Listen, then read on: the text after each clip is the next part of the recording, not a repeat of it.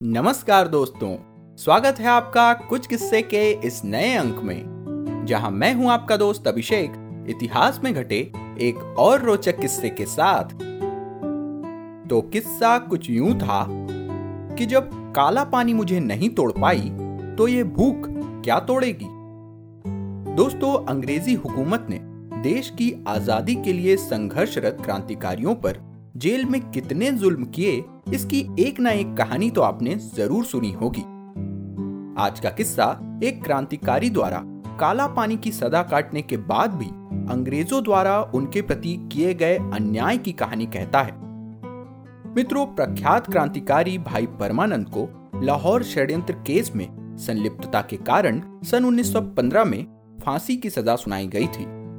बाद में इसे आजीवन कारावास में बदल दिया गया। जिसे उन्होंने अंडमान की सेलुलर जेल में साल 1920 तक काला पानी के रूप में भोगा, जहाँ राजनीतिक बंदियों की प्रताड़ना के विरोध में भाई परमानंद ने दो महीने का कड़ा अनशन किया, जिसके बाद उनकी बाकी की सजा माफ़ कर उन्हें रिहा कर दिया गया। उस नारकीय जेल में उन्हें इतना भूखा रखा गया और इतने कष्ट दिए गए कि उनकी देह कंकाल मात्र रह गई थी। जब वे काला पानी से छूटे तो इतने कमज़ोर हो गए थे कि डॉक्टरों ने उन्हें स्वास्थ्य लाभ लेने की सख्त ज़रूरत बताई और कश्मीर जाने की सलाह दी। इत्तेफाक से उस समय कश्मीर में सनातन धर्म सभा का वार्षिक उत्सव आयोजित होने वाला था, जिसमें भाई परमानंद भी आमंत्रित थे। तो वे वहाँ पहुँच गए। उन दिनों कश्मीर रियासत के महाराज थे प्रताप सिंह, जो क्रांतिकारियों का बहुत सम्मान करते थे। सभा में महाराज भाई जी के पास ही बैठे थे। उन्होंने भाई जी से कहा, मुझे जानकर बहुत दुख हुआ कि आपको अंडमान की जेल में घोर कष्ट दिए गए। इसके जवाब में परमानंद ने कहा हाँ महाराज, सो तो है, लेकिन मातृभूमि के लिए ये कुछ भी नहीं है। भाई से ऐसी मातृ प्रेम की बात सुनकर महाराज भाव विभोर हो गए और तुरंत अपने आदमी को बुलाकर भाई जी के लिए प्रतिदिन भोजन सामग्री की व्यवस्था का आदेश दिया।